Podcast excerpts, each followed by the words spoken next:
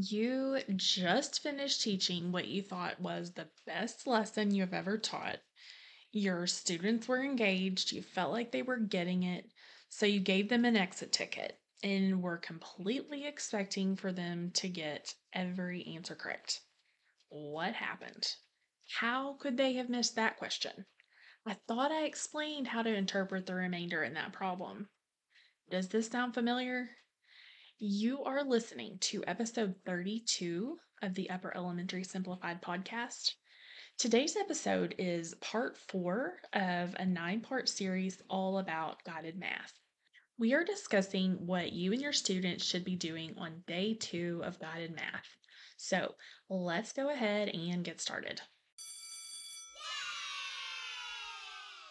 Welcome to Upper Elementary Simplified, the podcast where busy and overwhelmed teachers find thoughtful ideas to get students engaged in meaningful learning experiences.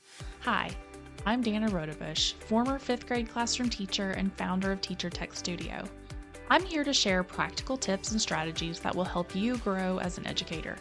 If you are a tired upper elementary teacher searching for ways to cut down your planning time while boosting student engagement, you are in the right spot.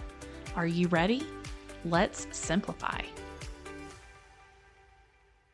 So, your students have left for the day, and you're reviewing the exit tickets from your math lesson.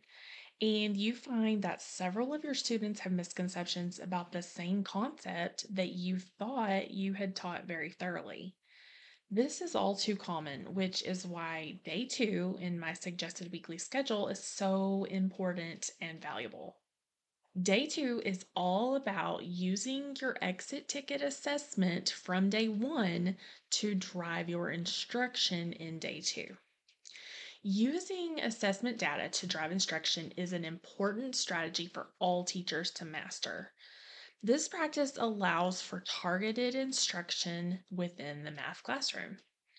A mini lesson is a quick, like less than 20 minutes, lesson in which a teacher leads the students in a review of the new math skill that was introduced during the previous day. The main concepts of the prior day's lesson should be reviewed with targeted questioning and then followed by more guided practice. Using assessment data from the prior lesson, the teacher can make instructional decisions about student needs that focus on concepts that learners maybe did not grasp or comprehend fully during the first whole group math lesson. The teacher should emphasize math vocabulary during the mini lesson to build the knowledge and help students become familiar with math words as well as provide students with opportunities to discuss their learning and practice with partners and independently. In addition to the mini lesson, students should be allowed to participate in more guided practice on day two. Again, guided practice is a math activity that allows students exposure to the new skill in a sheltered environment as the teacher is working through the activity with them. On day two, the teacher should indirectly guide students as needed while they participate in a practice activity with a partner or independently. The teacher can circulate the room, questioning students and redirecting misconceptions that the students may have as they practice the math skill.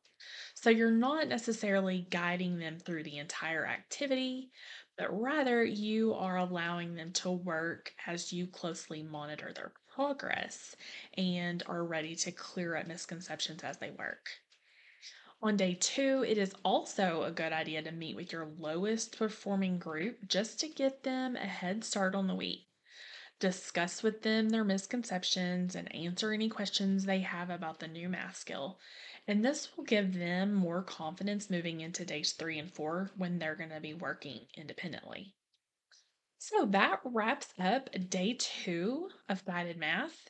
Tune in next Tuesday as we start talking about small group instruction.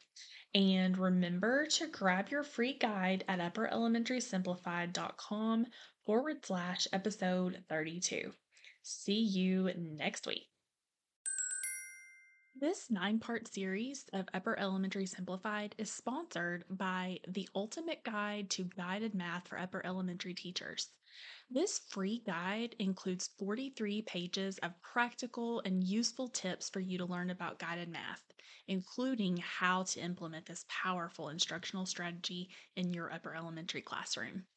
Download your copy of this free resource by heading to teachertechstudio.com forward slash guided math book. That link will be in the show notes. Thank you so much for listening to this episode of Upper Elementary Simplified.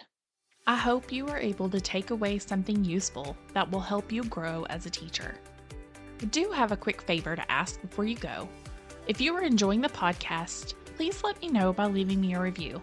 It really does make a difference because reviews impact search results, which helps me to expand my reach to other educators. Plus, I love to read my listeners' comments. Until next time, keep life simple.